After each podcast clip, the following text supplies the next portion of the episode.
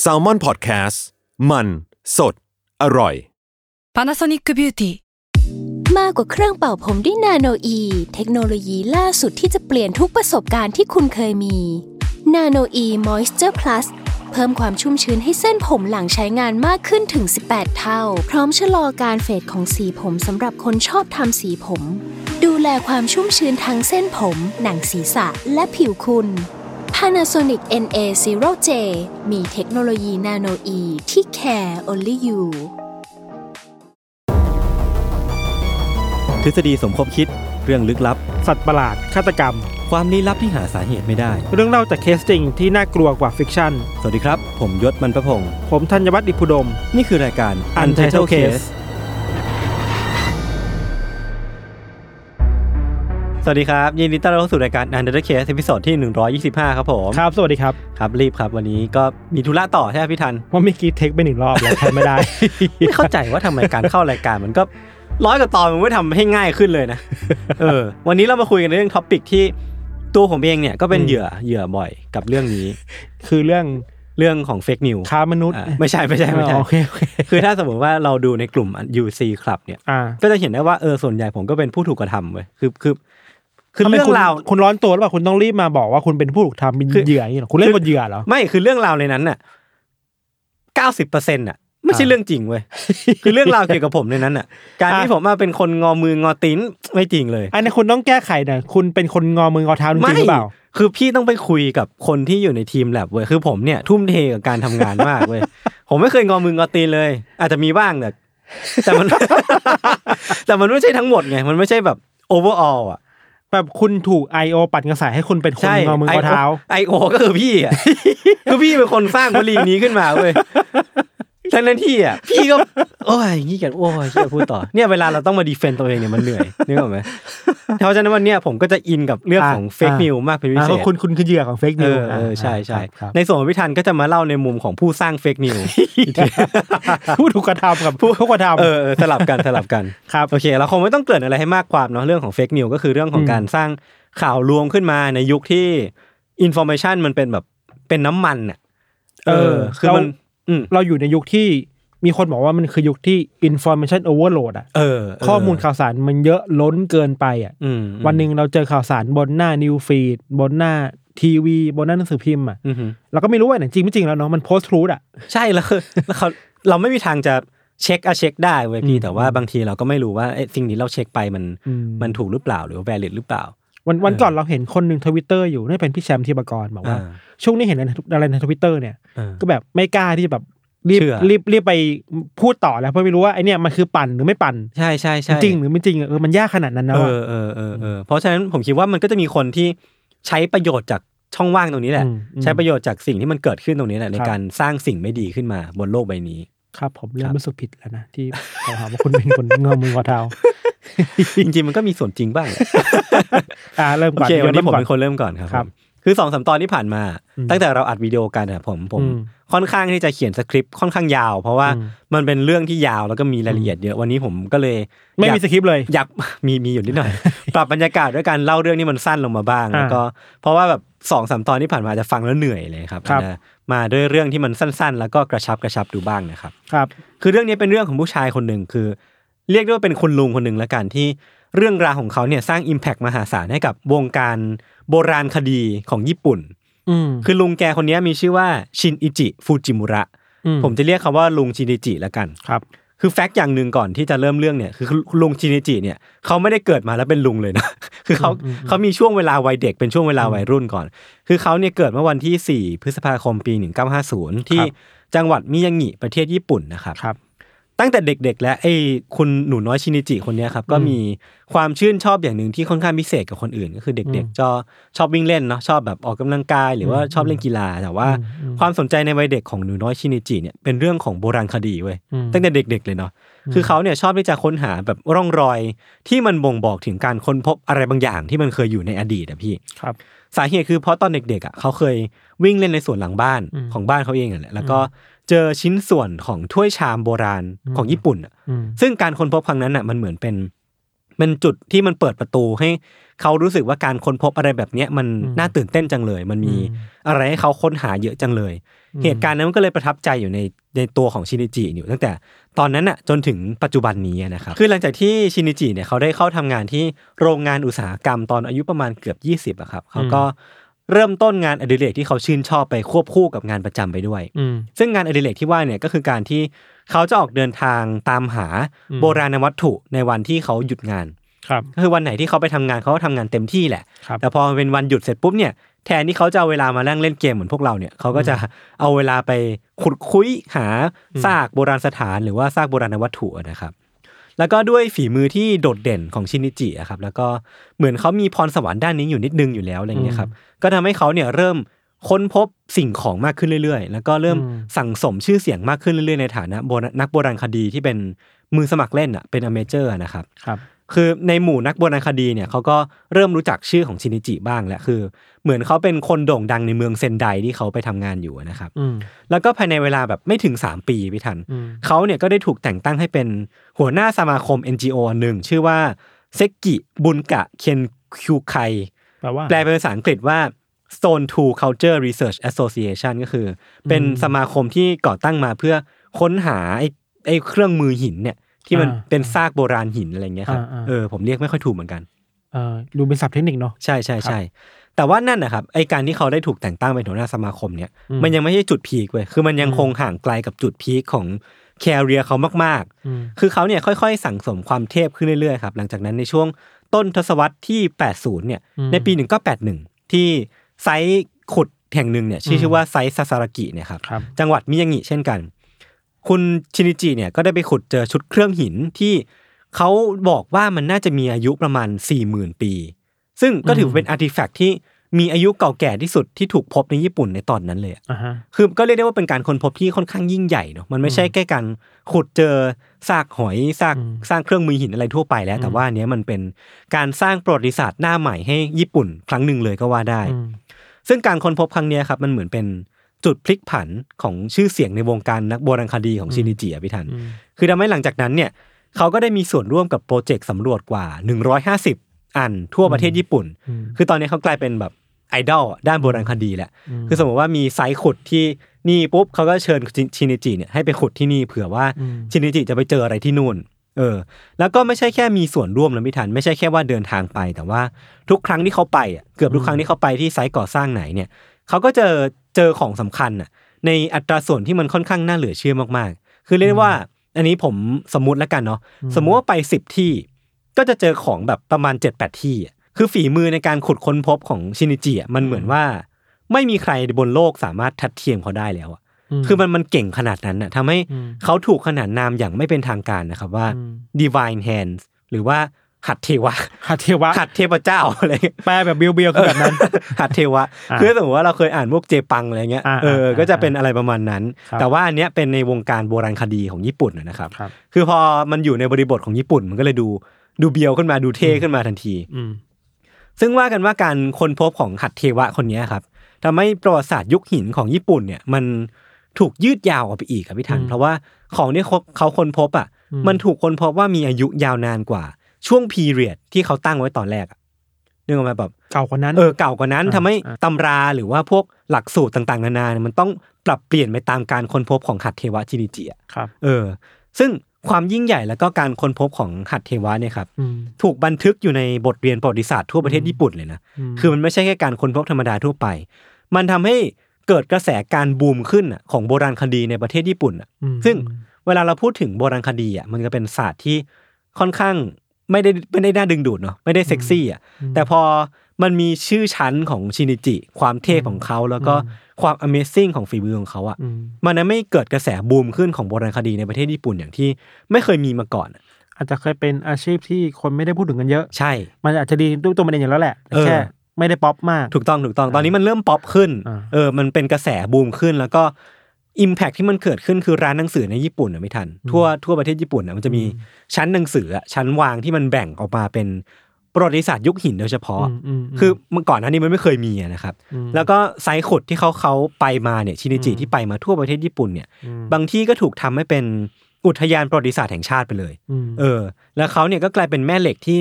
ดึงดูดนักท่องเที่ยวให้มาเยี่ยมชมจำนวนมากแบบมทุกครั้งที่เขาไปเนี่ยก็จะมีนักท่องเที่ยวเนี่ยแห่มาชมอืมจนถึงขนาดที่ว่า อุทยานบางที่ไม่ทัน ต้องเตรียมน้ำดื่มแบบ สร้างน้ำดื่มขึ้นมาโดยเฉพาะสำหรับแฟนคลับของของชินิจิอะถ้าน้ำดื่มคืออะไรอะหมายถึงว่า คือมันเหมือนกันเป็นการออกแบบน้ำดื่มชนิดพิเศษมาเพื่อรองรับการมาถึงของแฟนคลับเนี่ยไอ้เหี้ยคือโหมันยิ่งยิ่งใหญ่อะขั้นนั้นนะกิมมิพี่ใช่ gimmick gimmick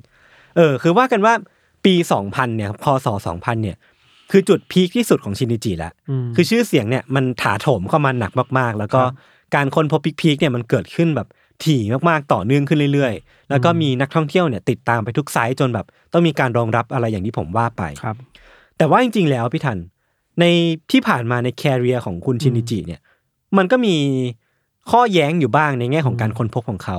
คือก็มีนักโบราณคดีเนี่ยบางกลุ่มครับที่สงสัยในการค้นพบของชินิจิอยู่บ้างนะครับ อย่างในปี 1986เนี่ยอืมมันก็มี paper หนึ่งที่ตีพิมพ์ออกมาว่าแบบ สงสัยอะถึงอายุของวัตถุโบราณที่ชินิจิค้นพบว่ามันอืมมันเก่าเกินจริงหรือเปล่าอืมมันเก่าขนาดนั้นเลยเหรอ หรือว่าหลักฐานที่เขาเอามาตีความแบบมันใช่แบบนี้จริงๆเหรออืมเออก็เป็นเพียงการตั้งคำถามนะครับ หรือแม้กระทั่งในปี 90 ปี 98 ปี 2000 เนี่ย ก็มีงานวิจัยออกมาอย่างต่อเนื่องพี่ธัญว่าแบบ ออกมาบอกว่าการค้นพบของชินิจิเนี่ยมันอาจจะไม่สอดคล้องกับทฤษฎีหรือว่าประวัติศาสตร์อื่นๆ ที่คนอื่นค้นพบอะคือเรียกได้ว่าสิ่งที่ชินิจิค้นพบอะมัน extreme เกินไปอืมหรือว่ามันแบบน่ามันน่าแปลกใจเกินไปเกินที่มันจะเป็นจริงอะครับอืมเออ แต่ว่าไอ้ paper เหล่านี้ด้วยความที่ชินิจิอะเป็นคนที่อยู่ในสปอตไลท์ตอนนั้นอะอืมไอ้ไอ้ไอ้ข่าวแบบฝัดเหล่านี้หรือว่าข่าวที่มันออกมาโจมตีการวิจัยของของชินิจิอะมันก็ถูกกลบไปเว้ยคือเหมือนว่าชินิจิอยู่บนคลื่นลูกใหญ่ทำให้แบบไอ้คลื่นลูกเล็กๆเหล่านี้มันก็ถูกกลืนเข้าไปแล้วก็ไม่มีใครพูดถึงอีกเลย กลับมาที่ปี 2000 ครับที่ ผมบอกว่าเป็นจุด peak ของชินิจิอะครับในช่วงปลายปีเนี่ยในช่วงปลายปีเดียวกันเนี้ยมันก็เป็นปีที่ทำให้ชินิจิเนี่ยมีชีวิตที่พลิกผันที่สุดด้วยเช่นกันอืมคืออย่างที่บอกไปว่าข่าวลือเรื่องงานวิจัยว่ามันอาจจะไม่จริง หรือว่าจะเป็นข่าวงานวิจัยที่โมเหม็นเกินไปหรือเปล่าเนี่ยหรือว่าเป็นการค้นพบที่ไม่ค่อยน่าเชื่อถือของชินิจิเนี่ยครับครับมันเริ่มดันไปเข้าหู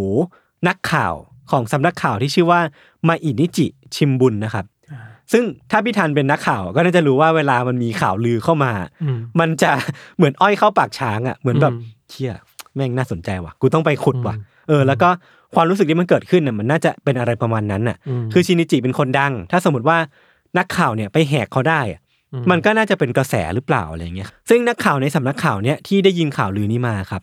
เขาก็ต้องการที่จะพิสูจน์ว่าอืมไอ้ข่าวลือเนี่ยมันจริงหรือเปล่า ด้วยตัวของพวกเขาเองอืม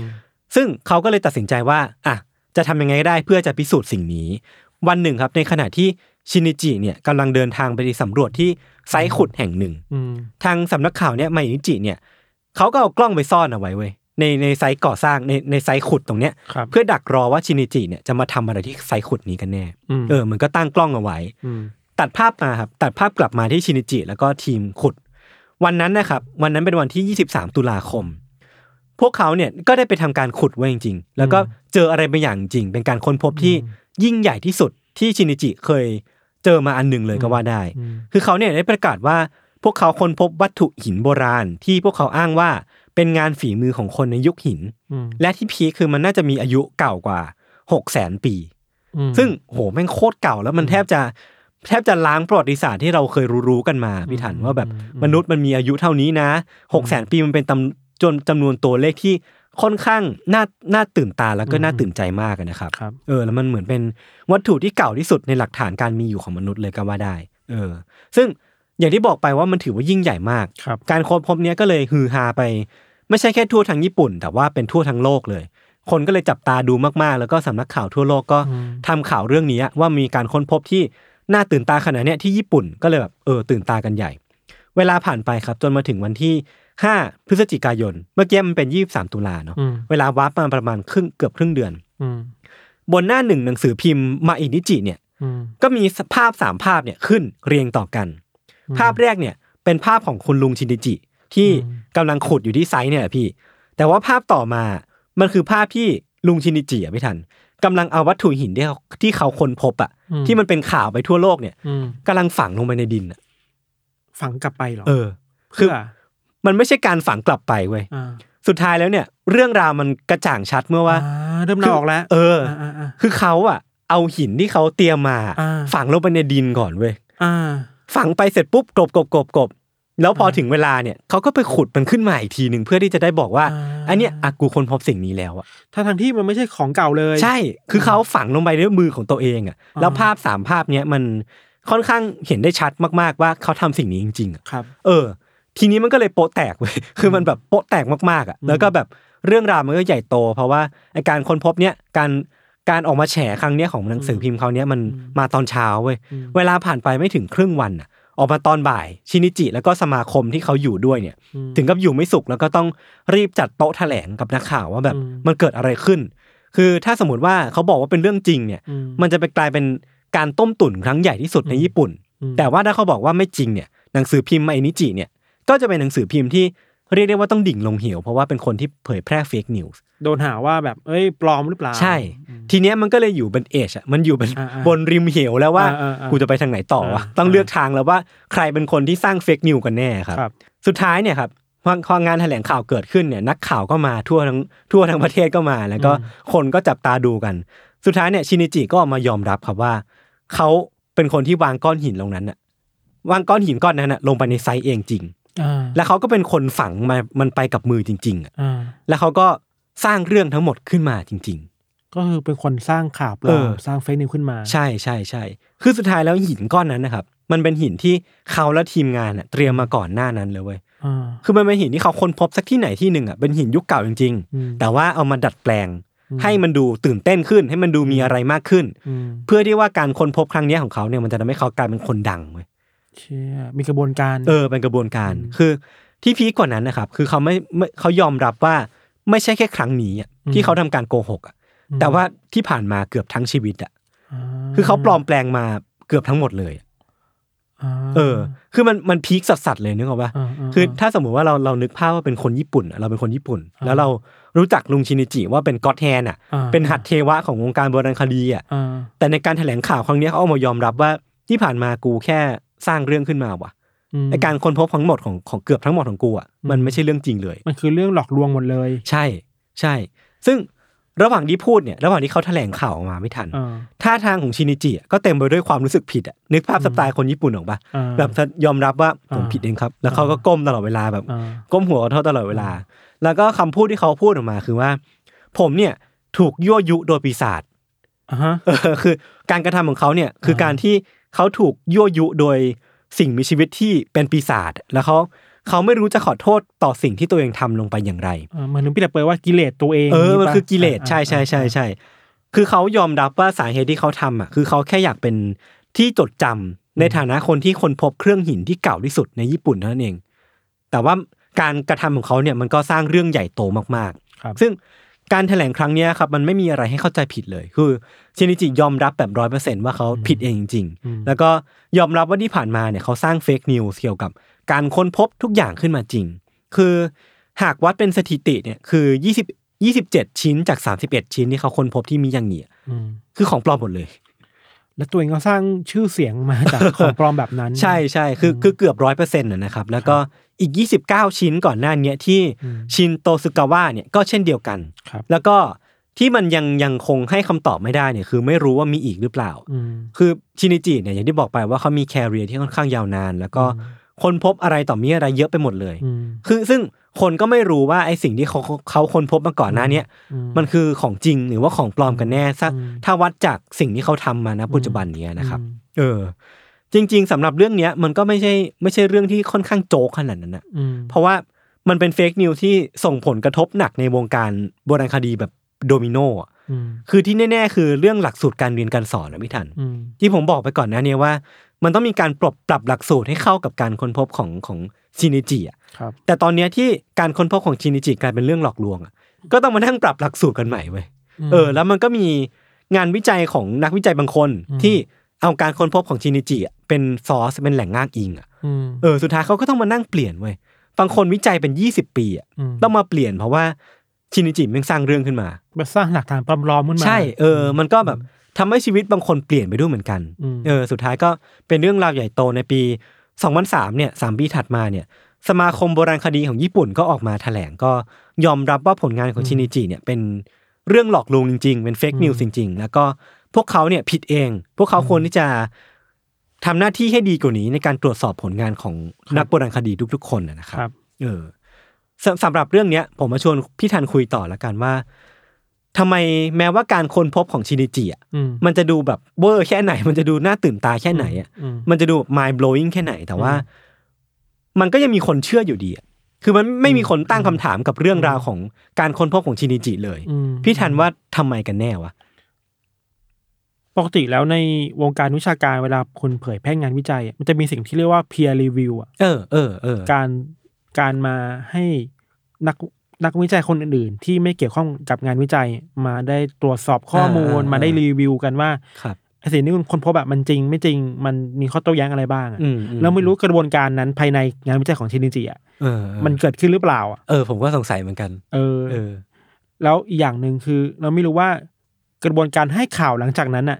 พอมันมันเลยเถิดไปแล้วเนี่ยใช่ มันเลยเถิดไปแล้ว เออ คือบางทีแบบสำนักข่าวต่างๆ เวลาไปรายงานข่าวพวกเนี้ยแล้วมันเลยเถิดไปแล้วกลับกลับกลับตัวไม่ทันอะเออใช่ใช่จใช่ริงๆกลับตัวไม่ทันอะเออก็เป็นแบบนั้นไปแต่อะไรแบบนี้มันไม่ใช่ข้ออ้างที่แบบให้คนนี้แบบ โอเคก็เข้าใจได้แต่ไม่ก็ผิดอะ อืมอืมอืมอืมคือที่ผมไปอ่านมาพูดคล้ายๆพี่ทันเลยคือว่า เรื่องของกระบวนการคือเรียกได้ว่าสภาพแวดล้อมของอืมวงการ วิชาการวิชาการอืมของญี่ปุ่นในตอนนั้นน่ะอืมมันเอื้อให้คนอย่างชินิจิอะสามารถเผยแพร่ผลงานผิดๆแบบนี้ได้จริงเออๆซึ่งผมไม่รู้ในดีเทลว่าเออเออน่าสนใจมีตรงไหนอะไรเงี้ยครับ ใช่เราคิดว่าถ้าถ้าระบบมันออกแบบมาให้มีการทบทวนกันอะอืมรีวิวกันอย่างจริงจังมากกว่าเนี้ยอืมเราว่าก็คงถูกตีไปตั้งแต่ตอนที่เผยแพร่งานวิจัยออกมาแล้วอะแรกๆแล้วแรกอะไรๆเงี้ยนะแล้วอะเออซึ่งซึ่งก็น่าสนใจนะว่ามสิ่งหนึ่งที่มันเป็นผลกระทบที่แบบปฏิเสธไม่ได้เลยอะคือชื่อเสียงของชินิจิอืม ที่อาจจะทำให้ผลงานของเขาเนี่ยมันได้รับการยอมรับมากจนเกินไปอืมทำให้เวลาเรามีกระแสต่อต้านอะ มีงานวิจัยที่อืมสร้างขึ้นมาเพื่อขัดแย้งกับชินิจิอะอืมมันก็ถูกกลบไปเพราะว่าชื่อเสียงเขาโด่งดังเกินอะไรเงี้ยมเออผมคิดว่าอะไรอย่างเงี้ยมันกำลัง มันมันส่งผลจริง ๆ แหละอืมในแง่ของแบบอืมเรียลเรียลเวิร์ที่เราเห็นกันในกรณีของชินิจิอะมันส่งผลต่อหลักสูตรการสอนเออการเรียนการสอนใช่แล้วมันก็ด้วยน่ากังวลมากๆ ซึ่งก็อืมก็ได้แต่หวังว่าหลังจากเนี้ยวงการโบราณคดีของญี่ปุ่นหรือแมันก็ทั้งอืมวงการวิชาการของญี่ปุ่นเองอืมจะมีการทบทวนแล้วก็ปรับอืมปรุงถึงเรื่องเนี้ยอย่างจริงจังมากขึ้น มันผ่านมาก็หลายสิบปีแล้วเนาะเออประมาณเกือบยี่สิบปีแล้เราวคิดว่ามันคงมีการเรียนรู้อะไรบางอย่างขึ้นมาอืมอืมในอืมในญี่ปุ่นเองมันเคยมีเคสแบบนี้อยู่บ้างนะครับ อืมเท่าที่เราเข้าใจคือเมื่อช่วงประมาณสิบกว่าปีที่แล้วอะยศอือหือปีประมาณห้าห้าห้าหกห้าเจ็ดเนี่ยครับมันเคยมีเคสของนักวิจัยผู้หญิงคนหนึ่งที่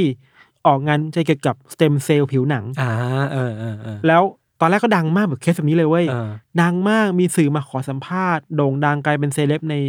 รายการทีวีไปอะ สุดท้ายก็ถูกแฉว่าอืมกระเปาะแตกว่าเนี่ยไปปลอมแปลงข้อมูลอ้าว เป็นสูโรไซน์ไปอะไรเออเงี้ยเออเออแล้วเธอก็แบบไม่มีที่ยืนเลยอะ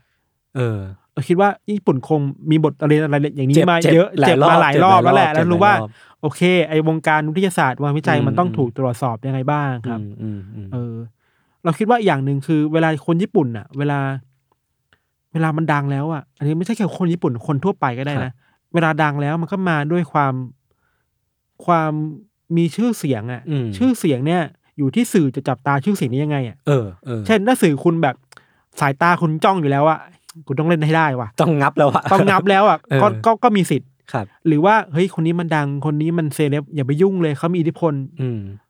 มันอยู่ที่ว่าสื่อในประเทศนั้นจะเลือกอะไรอะเออเออจริงจริงจริงจริงซึ่งกรณีอย่างเงี้ยคือการที่ชินิจิสามารถมีแคริเอร์ที่ยิ่งใหญ่ต่อเนื่องกันมาได้อืมหลายสิบปีอะอืมแปลว่าในช่วงหนึ่งสื่อก็เลือกที่จะอวย ใช่ใช่เอใช่อแต่ว่าในขณะเดียวกันพอมันมี อีกด้านหนึ่งที่มาถึงปุ๊บเนี่ยมเขาก็เลือกที่จะจู่โจมแล้วตรวจสอบเออตรวจสอบจู่โจมแล้ว ซึ่งก็เป็นหน้าที่ของสื่อแหละเนาะอืมต้องอืมทบทวนดีๆว่าโอเคคุณจะจัดการกับเหตุการณ์ต่อหน้ายังไงครับ ครับผม โอเคครับ ก็ประมาณนี้ครับ พักฟังเบรกโฆษณาสักครู่ก่อนกลับมาฟังเรื่องของพิธันในเบรกหน้านะครับ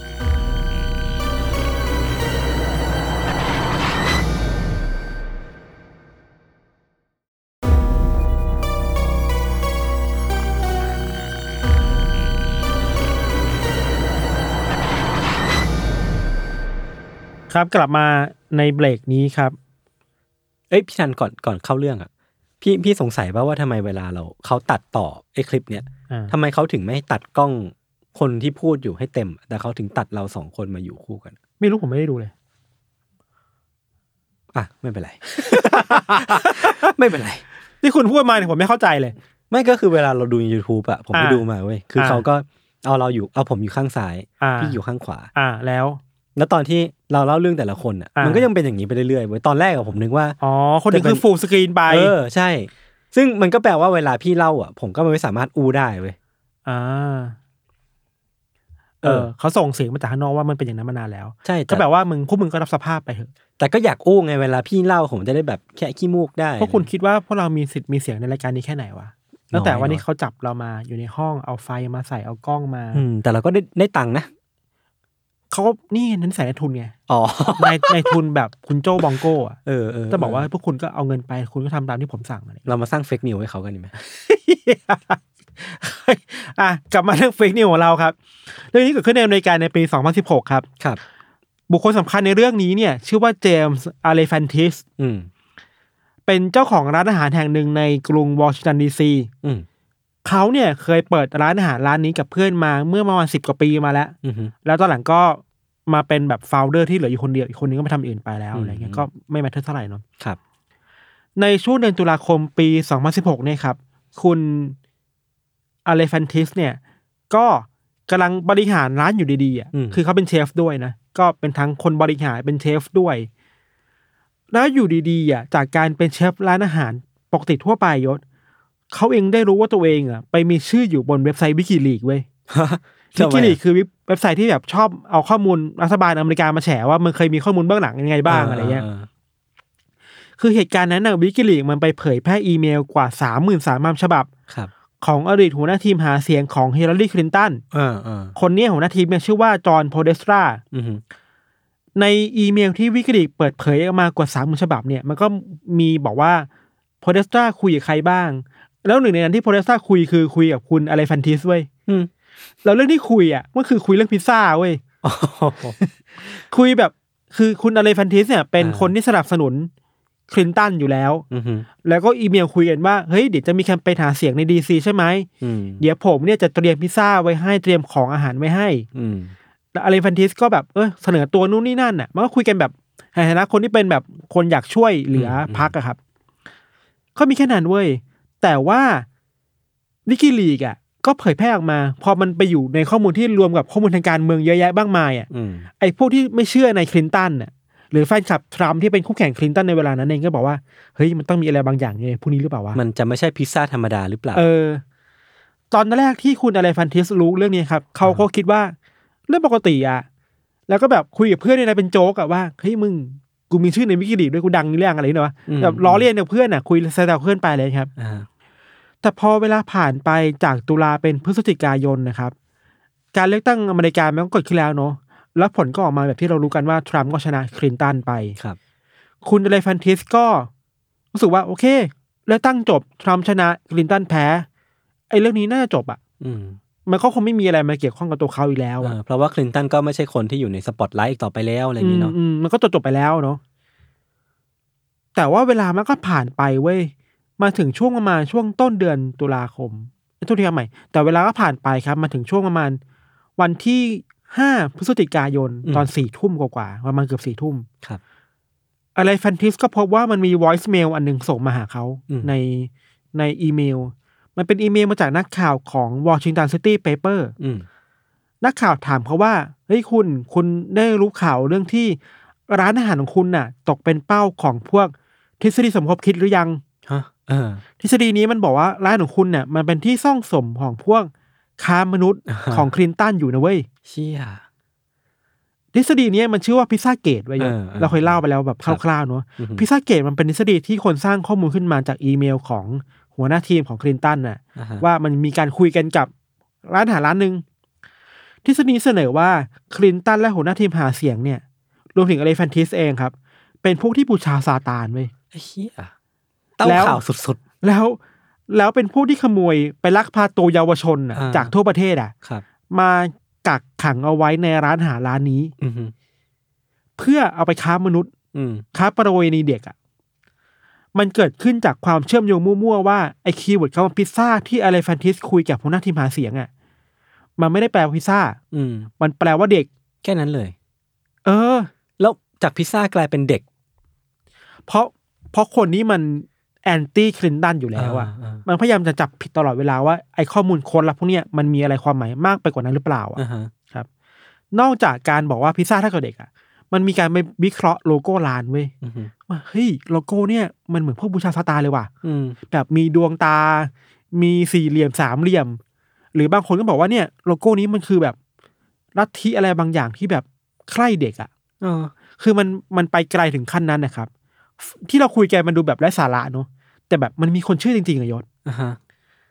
จากนั้นนะครับ ชีวิตของคุณอเลฟันทิสก็เริ่ม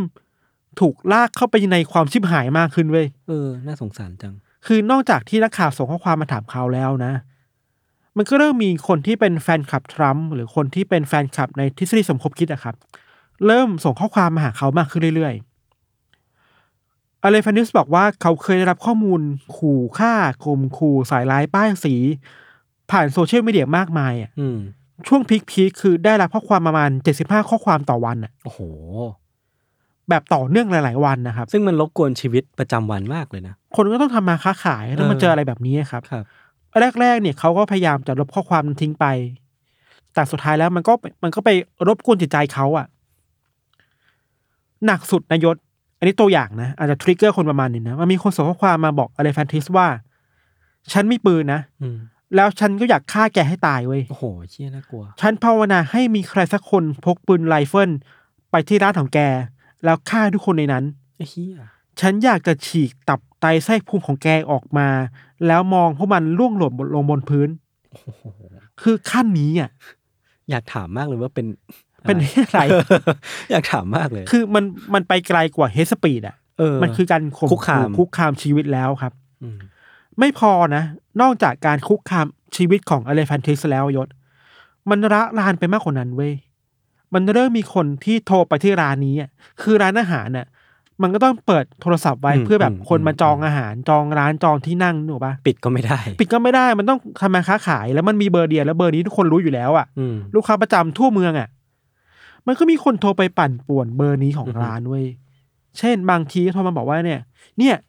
หยุดได้แล้วนะ ฉันรู้นะว่าพวกแกทำอะไรอยู่อะ แล้วบอกอะไรฟันทิสแกไปมอบตัวได้แล้ว อืมคือทุกคนมันมาด้วยมายเซ็ตว่า ฉันรู้ความจริงเกี่ยวกับร้านนี้อะเออทั้งที่มันไม่มีอะไรเลยเว้ยเออเออมันมีคนเชื่อเยอะมาก มันมีการเอาข้อมูลส่วนตัวของอเลฟันทิสครับรวมถึงข้อมูลร้านที่ตั้งต่าง ๆ อะอืมไปเผยแพร่ในโซเชียลมีเดียไว้ยว่านี่ไงแบบไปแจกอะอืมเราโทรไปร้านนี้นะ เพื่อไปช่วยเด็กๆออกมา ที่มันไม่มีเด็กๆตั้งแต่แรกแล้วอะ อืมมันยังไปไกลกว่านั้นด้วยยศคือว่า คนกลุ่มนี้มักจะโชว์ภูมิ ด้วยความว่าฉันรู้แจ้งแล้วนะอืมฉันต้องการตรวจสอบความจริงว่าแกทำอะไรกับเด็ก ๆ ที่อยู่ในใต้ถุนร้านนั้นอยู่อะครับอืมไม่พอเว้ยมันมีการแจกเบอร์โทรของอเลฟันทิสและเข้าไปดูโซเชียลมีเดียของอเลฟันทิสอ๋อ Facebook อะว่าคนเนี้ยเคยไปคุยกับใครเชี่ยมีเพื่อนที่ไหนเคยไป tag รูปใครมาบ้าง เกิน แล้วไปคุยกับผู้คนเหล่านั้นน่ะแล้วก็ส่งข้อความแบบเนี้ย ไปหาผู้คนเหล่านั้นเว้ยบ้าปะเนี่ยว่าเนี่ยแกแกไปบอกอเลฟันทิสได้แล้วนะว่าต้องไปมอบตัวเออหรือแกรู้ไหมไอ้นี่เป็นคนใคร่เด็กนะไอ้นี่เป็นคนบูชาซาตานนะคือมันเริ่มไปไกลมากกว่าตัวเขาเองอะมันเริ่มไปถึงพ่อแม่พี่น้องเพื่อนๆในโซเชียลมีเดียแล้วครับ แต่ว่าคุณอเลฟันทิสก็บอกว่าตอนนั้นเองเขายังเข้มแข็งอยู่นะอืมเขาก็ยังรู้สึกว่า โอเคคุณก็ต้องใช้ชีวิตต่อไปอะทำมาค้าขายเนาะ ก็ต้องไปเปิดร้านรับออเดอร์ลูกค้า แล้วก็รับมือกับไอการโทรมาป่นอยู่แทบทุกวันเลยยศอืมแต่มันมีสิ่งหนึ่งที่ยังโอเคอยู่เว้ยคือว่า ถึงแม้มันจะมีข่าวเรื่องนี้อยู่มากมายอะแต่คนในชุมชนน่ะในดีซีหรือในในเมืองนั้นนะครับ ก็ก็รู้เรื่องนี้เหมือนกัน อืมแล้วก็บอกว่า เฮ้ยไม่เป็นไรพวกเราอยู่ข้างคุณนะ มันมีการจัดตั้งแบบการเดินขบวนอะอืมจากที่ที่หนึ่งมาที่ร้านนี้อะเพื่อมากินข้าวร้านนี้อะโอ้โหเพื่อมาบอกว่า ปลอดภัยมันไม่มีเด็กเออเออแบบทุกคนสนับสนุนร้านนี้อยู่นะ มันก็มีมันมีการต่อสู้กันในเชิงความคิดแบบนี้ด้วยเหมือนกันอะครับ ซึ่งก็เป็นเรื่องดีอะเนาะสถานการณ์มันก็เป็นอย่างนี้อยู่ประมาณราวๆเดือนหนึ่งอะยศอืมคนก็เข้ามาในร้านอาหารร้านนี้ค่อนข้างเยอะเว้ยอันนี้อาจจะเป็นข้อดีในในเหตุการณ์ที่มันแย่อืมๆคือร้านมันดังอะ คนก็แบบมาหา มาให้กำลังใจมากินข้าวเนาะแต่ไอการข่มขู่ในโลกออนไลน์อะมันก็เริ่ม เยอะขึ้น เยอะเริ่มบานปลายไปมากขึ้นเว้ยที่น่ากลัวมากคือว่ามันเริ่มถูกสื่อขวาจัดอะแนวแบบเชื่อในทฤษฎีมากๆอะอืมเอาไปพูดต่อ เอาไปปั่นกระแสกันต่อ เยอะ หนึ่งในนั้นนะครับ คือนักทฤษฎีสมคบคิดเบอร์ใหญ่ของอเมริกาคืออเล็กซ์โจนอืมอันนี้ดังมากเป็นเบอร์ใหญ่อเล็กซ์โจนอะอเล็กซ์โจนมีรายการทีวีตัวเอง มีเออพอดแคสต์ มันชื่อว่า Infowars ใช่ Infowars นี่คือถ้าเรา search ว่า the biggest conspiracy ก็คือไอ้นี่แหละอเล็กซ์โจนนี่แหละเออรายการที่คือเบอร์เบอร์หนึ่งในการปล่อยข่าวปลอม Infowars อเล็กซ์โจนเป็นเหมือนแบบอินฟลูเอนเซอร์เนาะอืมอืมในกลุ่มที่เชื่อในข่าวปลอมในเชื่อในทฤษฎีสมคบคิดนะครับ เคยมีคนไปรวบรวมข้อมูลหลังบ้านของ Infowar มาหยศเขาบอกว่า ในช่วง peak ๆอะมีคนเข้าไปดูเนี่ยสิบล้านคนต่อเดือนโอ้อะเฮียจริงหรเยอะนี่นะผมเพิ่งรู้ว่าเยอะขนาดนั้นสิบล้านคนต่อเดือนคือเยอะมากนะโอ้โหถ้าเป็นประชากรประเทศไทยก็คือแบบหนึ่งในหกหนึ่งในหกโจนส์เป็นคนที่ชอบเผยแพร่ข่าวปลอมมากๆอะยศครับ ไม่ว่าจะเป็นในเรื่องไอพิซซ่าเกตนี้ด้วยอืมแล้วก็อืมเป็นหนึ่งในโต้โผในการเผยแพร่ลัทธิหรือเผยแพร่ความเชื่อเกี่ยวกับเกี่ยวกับ New World Order อะอืมอืมที่บอกว่าในช่วงโอบามาเนี่ยโอบามาเป็นส่วนหนึ่งของ New World Order นะอืมทฤษฎีแบบการมีองค์กรเบื้องหลังโลกอยู่ครับ รวมถึงการเชื่อว่า ในอเมริกามันมีสำนักงานที่ชื่อว่าฟีมาอืมฟีฟีมามันคือชื่อย่อขององค์กรที่ชื่อว่าสำนักจัดการภาวะฉุกเฉินกลางอ่าอเล็กซ์โจนเป็นคนปล่อยทฤษฎีว่าฟีมานี่แหละ มันคือหนึ่งเดียวกับ New World Order อืมแล้วก็เราวางแผนจับคนอเมริกาเนี่ยเข้าไปกักขังอืมเข้าไปในค่ายกักกัน ซึ่งไม่มีหลักฐานแบ็กอัพ ไม่มีหลักฐานเออโจนส์บอกว่าจะมีหลักฐานแหละ แต่จริงๆแล้วมันมันไม่ valid อะ มันไม่น่าเชื่อถืออะครับ นอกจากนั้นโจนยังมีทฤษฎีเช่นว่า ทุกสื่อในอเมริกา หรือว่าทุกทุนในอเมริกาตรงเนี้ยมันถูกครอบครองถูกบงการโดยชาวยิวอะอืมแบบเป็น Jewish conspiracy อยู่อะอืมมันก็ไปไกลขนาดนั้นเนาะมันมีช่วงหนึ่งที่โจนส์ก็ไปหยิบเอาทฤษฎีพิซซ่าเกตเนี่ยมาพูดในรายการเว้ยแล้วทำให้เรื่องเนี่ยมันเริ่มกลายเป็นทฤษฎีใหญ่มากๆ ในอเมริกาเออเออในหมู่คนขวาจัดอะรวมถึงกลุ่มที่เรียกว่าเป็นพวก white supremacist อะอืมขวาจัดคลั่งชาติ คลั่งอืมคลั่งคลั่งสีผิวตัวเองคลั่งเออใช่ใช่คนที่ฟังทฤษฎีของโจนส์อะครับ ก็เริ่มตีความกันไปเลอะเทอะมากขึ้นเรื่อยๆครับยศเช่น การชี้เป้าว่า โอเค ร้านนี้มันมีสัญลักษณ์ของการบูชาซาตานนะอืมมันมีเรื่องของลัทธิการบูชาการใคร่เด็กอยู่นะรวมถึงการแชร์ภาพห้องใต้ดินน่ะ อันนี้เป็นเรื่องไวรัลมากเว้ย คือในทวิตเตอร์ในช่วงแรกๆที่มันมีทฤษฎีนี้อะ มันมีคนแชร์ภาพเด็กคนหนึ่งอืม ถูกมัดอยู่ในห้องใต้ดินเว้ยแล้วก็พาดหัวประมาณว่าเนี่ย อันนี้คือห้องใต้ดินของไอ้ร้านอาหารร้านนี้แหละ อืม ซึ่งมีคนไปแฟกเช็คแล้วอะคือ มันคนละเรื่องเลยอะมันไม่คือเกี่ยวกันใช่ไหม มันไม่เกี่ยวกันเลย เออแต่ผู้ที่เชื่อไปแล้วอะ อืมก็เชื่อแบบฝังใจอะว่าเฮ้ยนี่ไงหลักฐาน น่ากลัวจัดเลยน่ากลัวมากเว้ย แล้วในระหว่างเนี้ยครับ มันก็เริ่มมีคนที่ติดต่อมาที่ร้านแห่งนี้กับอเลฟันทิสมากขึ้นว่า เมื่อไหร่คุณจะปล่อยเด็กออกไปสักทีหนึ่งอะอืม เรากำลังสืบสวนคุณอยู่นะ ตัดภาพกลับมาที่อเลฟันทิสครับ ในฐานะที่เป็นเหยื่อของทฤษฎีเหล่านี้เนาะอืมเขาก็ต้องรับมือกับคนที่เข้ามาข่มขู่ขู่ฆ่ามากขึ้นเรื่อยๆ ครับ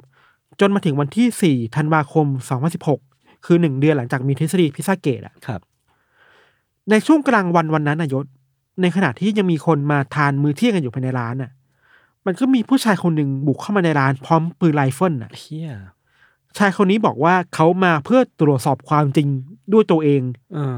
ถือปืนเข้ามาในร้านเดินเข้าไปที่หลังร้านข่มขู่ทุกคนให้อยู่เงียบๆเฉยอืมๆแล้วเอาปืนเนี่ยไปยิงใส่ประตูบานหนึ่งที่อยู่หลังร้านที่ล็อกอยู่อะเออเพราะเชื่อว่าหลังประตูนั้นน่ะ มันมีเด็กๆอยู่เว้ยเออ แต่เปิดไปแล้วมันไม่มีอะไรมันมีคอมพิวเตอร์เออ มีแต่แป้งมีแต่เออมันมันไม่มีอะไรมันมีวัตถุดิบทำอาหารน่ะ อือหือแล้วก็เดินกลับมาที่ร้าน มาทำอะไรบางอย่างคอมพิวเตอร์เพราะเชื่อว่าคอมพิวเตอร์เนี่ยมันมี คำสั่งลับในการเปิดประตูอยู่อือหือมาทำนู่นทำนี่มาพังคอมพิวเตอร์ แล้วก็ทำอะไรไม่ได้ สุดท้ายก็โดนตำรวจจับ อืมตำรวจอะจริงๆแล้วตำรวจคือคอยลาดตระเวนอยู่ในแถวๆร้านอยู่แล้วเพราะรู้อยู่แล้วว่าพอรู้อยู่แล้วว่ามีเรื่องนี้เกิดขึ้นเออโชคดีที่ตำรวจอยู่แล้ว ก็เลยมาจับตัวได้ทันครับ ข้อมูลหนึ่งที่น่าสนใจมากคือว่า ตามรายงานข่าวของนิวยอร์กไทมส์เขาบอกว่า ผู้ชายคนนี้ชื่อว่าเอ็ดการ์เวลช์ อือหืออายุ 28 ปีเท่านั้นเองเว้ยอืมเวลช์บอกว่าเขาได้อ่านข่าวมาจากในอินเทอร์เน็ตอืมว่ามันมีการจับเด็กๆ เข้ามาอยู่ในร้านอาหารร้านนี้อืม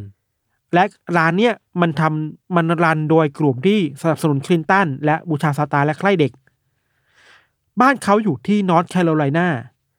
ซึ่งต้องเดินทางประมาณหกชั่วโมงอะอื้อหือมาที่นี่อะ แล้วก็ทำอย่างนั้นจริงอืมๆพกปืนมาขับรถหกชั่วโมงเพื่อมาที่ดีซีอะอืมเพื่อมาทำสิ่งนี้ครับนิวยอร์กไทม์บอกด้วยนะว่า ในตอนที่ตำรวจมาถึงอะ เวลช์แบบยอมโดนจับไปนะอืมแล้วเวลช์รับสารภาพว่ายยอมโดนจับ เพราะรู้ความจริงแล้วว่า มันไม่มีอะไรในร้านนั้นเว้ยเอ้าเออเออเออคือแบบเอ้ามึงก็ความจริงคืออย่างนั้นไงแต่คือก็ก็ถือว่าอย่างน้อยเขาก็มีความกล้าหาญในการพิสูจน์ความเชื่อ แต่แต่ก็ไม่อยากชื่นชมแต่อะวิธีความเชื่อมันไม่น่าเออชื่นชมแม่งอะมันถือปืนมันข่มขู่คนมันทำอะไรเข้าของอะ อืมอืมสุดท้ายเบลก็ถูกจับครับถูกตั้งข้อหาหลายอย่างครับ เช่น พกปืนเข้าไปในที่สาธารณะ โดยไม่รับอนุญาต การบุกรุกสถานที่ทำลายทรัพย์สินคนอื่น โชคดีที่เหตุการณ์นี้มันไม่ได้มีการยิงคนเออหรือไม่มีใครบาดเจ็บโชคไม่มีใครตายครับ แต่ถึงอย่างนั้นนะครับ ทฤษฎีนี้มันก็ถูกทำลายความน่าเชื่อถือไปเยอะ อืมอืมคือ เมื่อวานหรือเมื่อคืนอะ เรา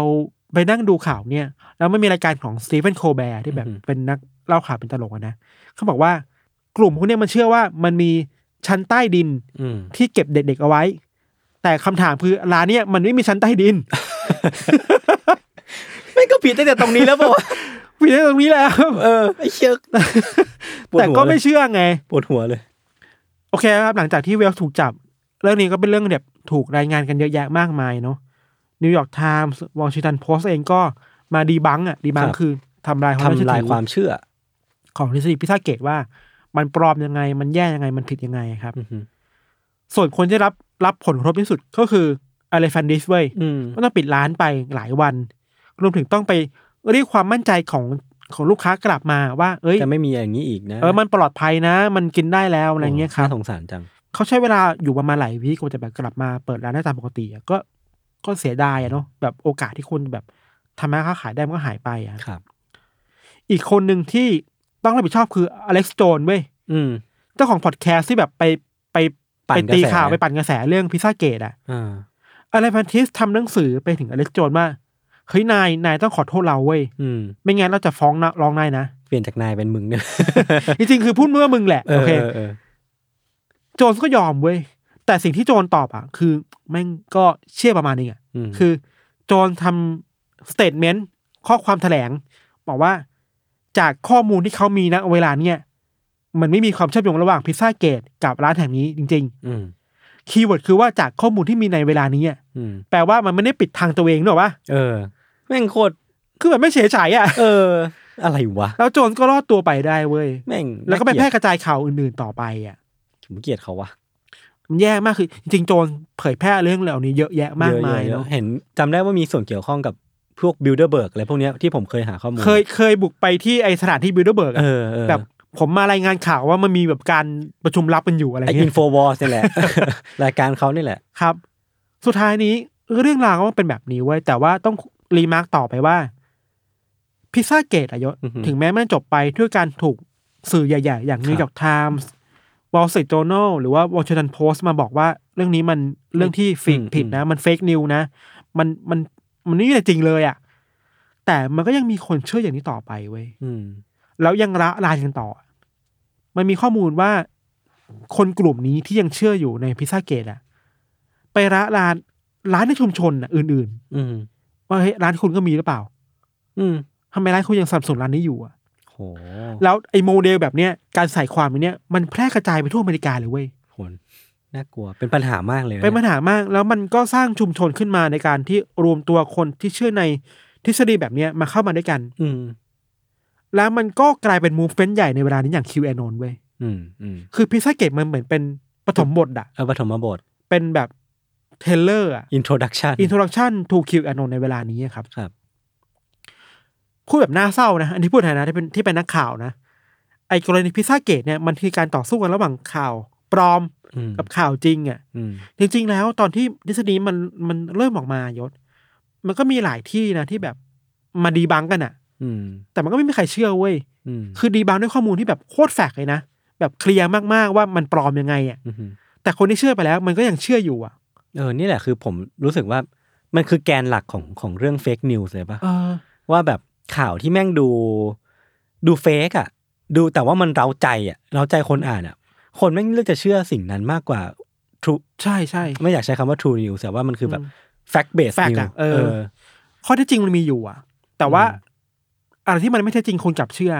อาจจะเพราะว่ามันเซ็กซี่กว่าไหมนะ ใช่ หรือว่ามันมีเนื้อเรื่องที่มันเย้ายวนเนี่ยเช่นเฮ้ยมันคือสตอรี่แบบว่าคุณกำลังต่อสู้กับองค์กรลับอะไรบางอย่างนะอืมอืมคุณกำลังต่อสู้กับ พวกที่บูชาซาตานและผู้ที่ใคร่เด็กอะอืมอืมเรื่องแบบเนี้ยมันมันสร้างแรงขับเคลื่อนให้คนออกมาต่อสู้ได้อะเออเหมือนว่าให้บทบาทว่าเขาเป็นคนตื่นรู้เออเป็นคนส่วนน้อยของสังคม เป็นคนใช่พิเศษอะไรอย่างงี้ปะใช่ใช่ใช่มันเป็นการนิยามตัวเองว่าตัวเองคือผู้ต่อสู้เออเพื่อปลดแอกทุกคนออกไปจากไอสิ่งที่คนทุกคนไม่รู้จริงอะอ่าซึ่งไอ้วัฒกรรมแบบเนี้ยมันเกิดขึ้นกับคีโอนนท์เว้ยอืมอืมช่วงโควิดนี่ก็เหมือนกันอะแบบเอ้ยโควิดนี่มีจริง ทุกคนยังไม่รู้ทุกคนยังแบบ ไม่ตื่นรู้เหมือนเราอะอืมเห็นไหมตะกะวันนี้มันถูกส่งต่อมาเรื่อยๆถึงเวลานี้ครับ ครับ อีกเรื่องหนึ่งถ้าพูดแบบเศร้าๆนะคือสำหรับเราอะ ไอ้เคสเนี่ยมันก็เป็นเคสที่สื่อกระแสหลักก็แพ้อะอืม แพ้ข่าวปลอมจริงๆนะจริงจริงคือคุณ react ช้าไปอะอืมอืมแต่ก็กว่าจะ react ได้ไอ้ไอ้ทฤษฎีพวกนี้มันก็ไปไกลมากๆแล้วอะครับเหมือนเขาไม่รู้ว่าผลกระทบของมันจะหนักขนาดนี้ด้วยซ้ำหรือเปล่าอะไรอย่างงี้มั้งใช่ใช่คือไม่รู้ว่ามันจะแบบ จะมีคนไปถือปืนบุกเข้าไปในร้านอืมนี้จริง ๆ ครับอืมอืมนอกจากสื่อแล้วที่ปรับตัวไม่ทันนะพวกแพลตฟอร์มโซเชียลมีเดียยศ ในตอนนั้นเองอะอเล็กซ์ โจนส์ยังมีรายการใน YouTube อะอ่าใช่ใช่ใช่เออแล้วมันก็คนดูมันเยอะมากเนาะอ่า YouTube เพิ่งมาแบนอเล็กซ์ โจนส์เมื่อไม่กี่ปีที่ผ่านมานี่เองอะอืมอืมแต่ก็ช้าไปแล้วคือแบนในตอนที่อเล็กซ์ โจนส์มันพูดถึงจุดสูงสุดไปแล้วอะอ่าเพราะฉะนั้นมันไม่แคร์แพลตฟอร์มแล้วอะเออมันมีคนตามแล้วอะมันมีคนตามแล้วเมื่อมันมีที่ตัวเองแล้ว คนก็ไม่ตามอเล็กซ์ โจนส์ที่อื่นได้ครับ อะไรแบบนี้ทำให้ Facebook Twitter YouTube หรือ Reddit เองอะก็ต้องมา ก็ต้องมาทบทวนตัวเองกันใหม่ว่า เมื่อมันเกิดข่าวแบบนี้แล้วควรจะเรียกยังไงอะครับ อืม แม้แต่โฟจังอะอืม ตอนนั้นโฟจันยังอยู่เนอะยังอยู่อ่าเริ่มเลย แล้วเรื่องหนึ่งที่รู้สึกว่าน่าสนใจมากคือว่า ในช่วงที่คิวแอนนมันเริ่มเริ่มบูมอะยศสำนักข่าวไทยหลาย ๆ ที่ก็รายงานเรื่องคิวแอนนใช่ป่ะอ่าแล้วไปบอกที่มามาจากไหนอะ หลายที่ก็รายงานตกลงกันเนี่ยว่ามันมาจากโฟจังอะอืมฮึแล้วก็มีคนไปคอมเมนต์ตลกว่าเฮ้ยแกไปเชื่อได้ไงว่าโฟจังมันแบบเว็บไซต์บ้าบออะอืมฮึแต่เฮ้ยแต่ความจริงในอเมริกาคือมันมีคนเชื่อโฟจังจริงๆไงเอออันนี้ก็ปฏิเสธไม่ได้ ไม่ได้มีคนเชื่อจริงเออๆมันเริ่มต้นจากโฟจังด้วยส่วนหนึ่งจริงครับๆอะไรแบบนี้ครับเราคิดว่ามันก็เป็นเคสที่ค่อนข้างน่ากลัวเนาะแล้วก็ที่เราหยิบมาเพราะว่ามันเป็นเฟกนิวที่มันส่งผลต่อ คนจริง ๆอะภาพใหญ่มากนะ มันคือความแม้ให้การมุมทับใหญ่ เออ เฟกนิวรองลงมา แล้วคนที่ได้ผลกระทบคือคนตัวเล็กๆ ที่เปิดร้านอาหารแบบไม่รู้เรื่องอะไรเลยอะโอ้น่าสงสารคือผมรู้สึกสงสารเขามากเลยอะเออมันแบบถ้าเป็นเราเองอะ เราจะ react กับสิ่งนี้ยังไงวะเออว่าแบบอ้าวกูก็ทำพิซซ่าของกูอยู่ดีขายของอยู่ดีๆอะๆเออ อยู่ดีก็แบบอ้าวโดนหาว่าเป็นพวกแบบบูชาซาตานใคร่เด็กใช่ค้ามนุษย์อะเออ มันก็ไม่แฟร์มากๆครับ แล้วเนี่คยรับมันคือเหยื่อของ fake news ที่น่ากลัวมากอืมๆแล้วเราจะคุยต่อว่าจริงๆแล้วการจัดการ fake news เนี่ย มันยาก ยาก เพราะว่าเมื่อเฟกนิวมันเกี่ยวข้องกับเรื่องอุดมการณ์ทางการเมืองอืม ชัดเจนแล้วเนี่ย ยิ่งยากเขาอย่างคือเวลาคนมันเชื่อการเมืองแล้วอะอือฮึมันฝังใจไงการแค่โยนข้อมูลไปอะแค่เดียวนิดเดียวมันก็ไม่ได้ขนาดนั้นนะครับ อืม ประมาณนี้ครับยศ โอ้โห เออเออ ซึ่งไอ้เรื่องพิซซ่าเกตอะเราก็ไปแตะๆมาหลายรอบแล้วเนาะ อืม แต่ว่าวันนี้ก็ไม่ได้ได้มาฟังดีเทล ก็รู้สึกว่ามีหลายจุดที่น่าขึ้น มัน โมโหอะมันน่ากลัวกว่าที่คิดอะเออ แล้วมันแบบ ใช่มันน่ากลัวมากๆ แล้วรู้สึกว่าผลกระทบของมันมัน คือด้วยความที่ fake news ถ้าสมมติว่าเราไม่เชื่ออมเราก็จะรู้สึกว่าไม่อันไม่อันตรายเนี่ยหรอกปะอืมเพิ่งมันก็ดูอาจจะเป็นเรื่องปั่นๆแต่ว่าอืมเราคงปฏิเสธไม่ได้ว่ามันมีคนเชื่อจริง ๆ แล้วมันใช่จำนวนมากด้วยอะไรอย่างเงี้ยคใช่รับย้อนกลับไปที่เราเคยแชร์ไอ้พีระมิดเออทฤษฎีสมคบคิดอะไอ QAnon หรือพิซซ่าเกตอะไม่เคยอยู่บนสุดคือแบบสุดๆปฏิเสธความจริงและเออสามารถส่งอันตรายต่อผู้อื่นได้อะ ใช่ อันนี้คืออันตรายต้องใช่ทวนไว้ใช่ต้องใช่ต้องมาคุยกันนะครับครับผมประมาณนี้ครับ โอเคครับงั้นก็วันนี้ก็ประมาณนี้เนาะก็ได้มองเรื่อง fake news กันใหม่ แล้วก็อยากให้พี่ทันสัญญาว่าจะไม่ ไม่เอาไม่เอาไม่เอาคือถ้าสมมติว่าเราก็กรณีหรือว่าเส้นแบ่งของการปล่อย fake news อะพี่ทันอืมมันควรมี limit ไหมคือถ้าถ้าสมมติว่าเป็นเป็นโจ๊กที่แบบเป็น inside joke อะอืมเราสามารถปล่อย fake news ได้ไหมเราข้อที่แค่ต้องต้อง ต้องประเมินกันว่าไอข่าวปลอมพวกเนี้ยอืมมันส่งผลอันตรายต่อคนคนหนึ่งหรือเปล่า อะ อ่าอ่าอ่าเออ เช่น เป็น hate speech ซึ่งอือฮึสร้างความเกลียดชังด้อยค่า ศักดิ์ศรีความเป็นมนุษย์หรือเปล่าอะอือฮึต้องคิดกันแบบเนี้ยครับอืมอืมอืมโอเคโอเค แต่ว่าจริงๆแล้วในเชิงวิชาการน่ะ มันไม่สามารถรวมทุกอย่างที่เป็นข่าวที่ไม่ตรงข้อเท็จจริง เรียกว่าเฟกนิวได้นะอ่าอันตรายนะอ่าฮะเช่นเช่นยกตัวอย่างเช่น มันมีศัพท์เยอะมาก เช่น disinformation อ่า misinformation fake news อะไรอย่างเนี้ยมันข้อจำกัดมันคือเรียกได้ว่าคำอธิบายอะมันต่างกันใช่ใช่เออ มันมีข่าวที่ถูกทรีตว่าปลอม เพราะว่าพิมพ์ผิด อืมโดยอันนี้ไม่คือ ตั้งใจ อันนี้คือ disinformation ไม่แน่ใจ เออ แต่เดี๋ยวแต่เดี๋ยวต้องเป็นศึกษาเพิ่มเติมเพื่อครับเพื่อคุยในเทสซอกเนาะอืม คือ มันมีข่าวที่ผิดโดยไม่ตั้งใจ กับข่าวที่ตั้งใจเขียนมาให้ผิด เออเออเอออะไรอย่างเนี้ยมันคนละ layer กันน่ะ ครับ แล้วไม่สามารถเหมารวมว่าเป็นข่าวปลอมได้อือหือสิ่งที่ทรัมป์ทำบ่อยๆ คือ ไปแปะป้ายว่า CNN คุณ fake news อือหือหรือว่า The Guardian คุณ fake news เพราะคุณต่อต้านผมอะอะไรอย่างเนี้ยอ่าทรัมป์ทำบ่อยแล้วก็บางประเทศก็ทำบ่อยเหมือนกัน อืมเออครับผม โอเคครับงั้นก็วันนี้ประมาณนี้ครับครับ ติดตามรายการของเราทั้งสองคนได้ทุกช่องทางของ s ซ m มอนพอดแคสต์เช่นเคยนะครับครับสวัสดีครับ สวัสดีครับ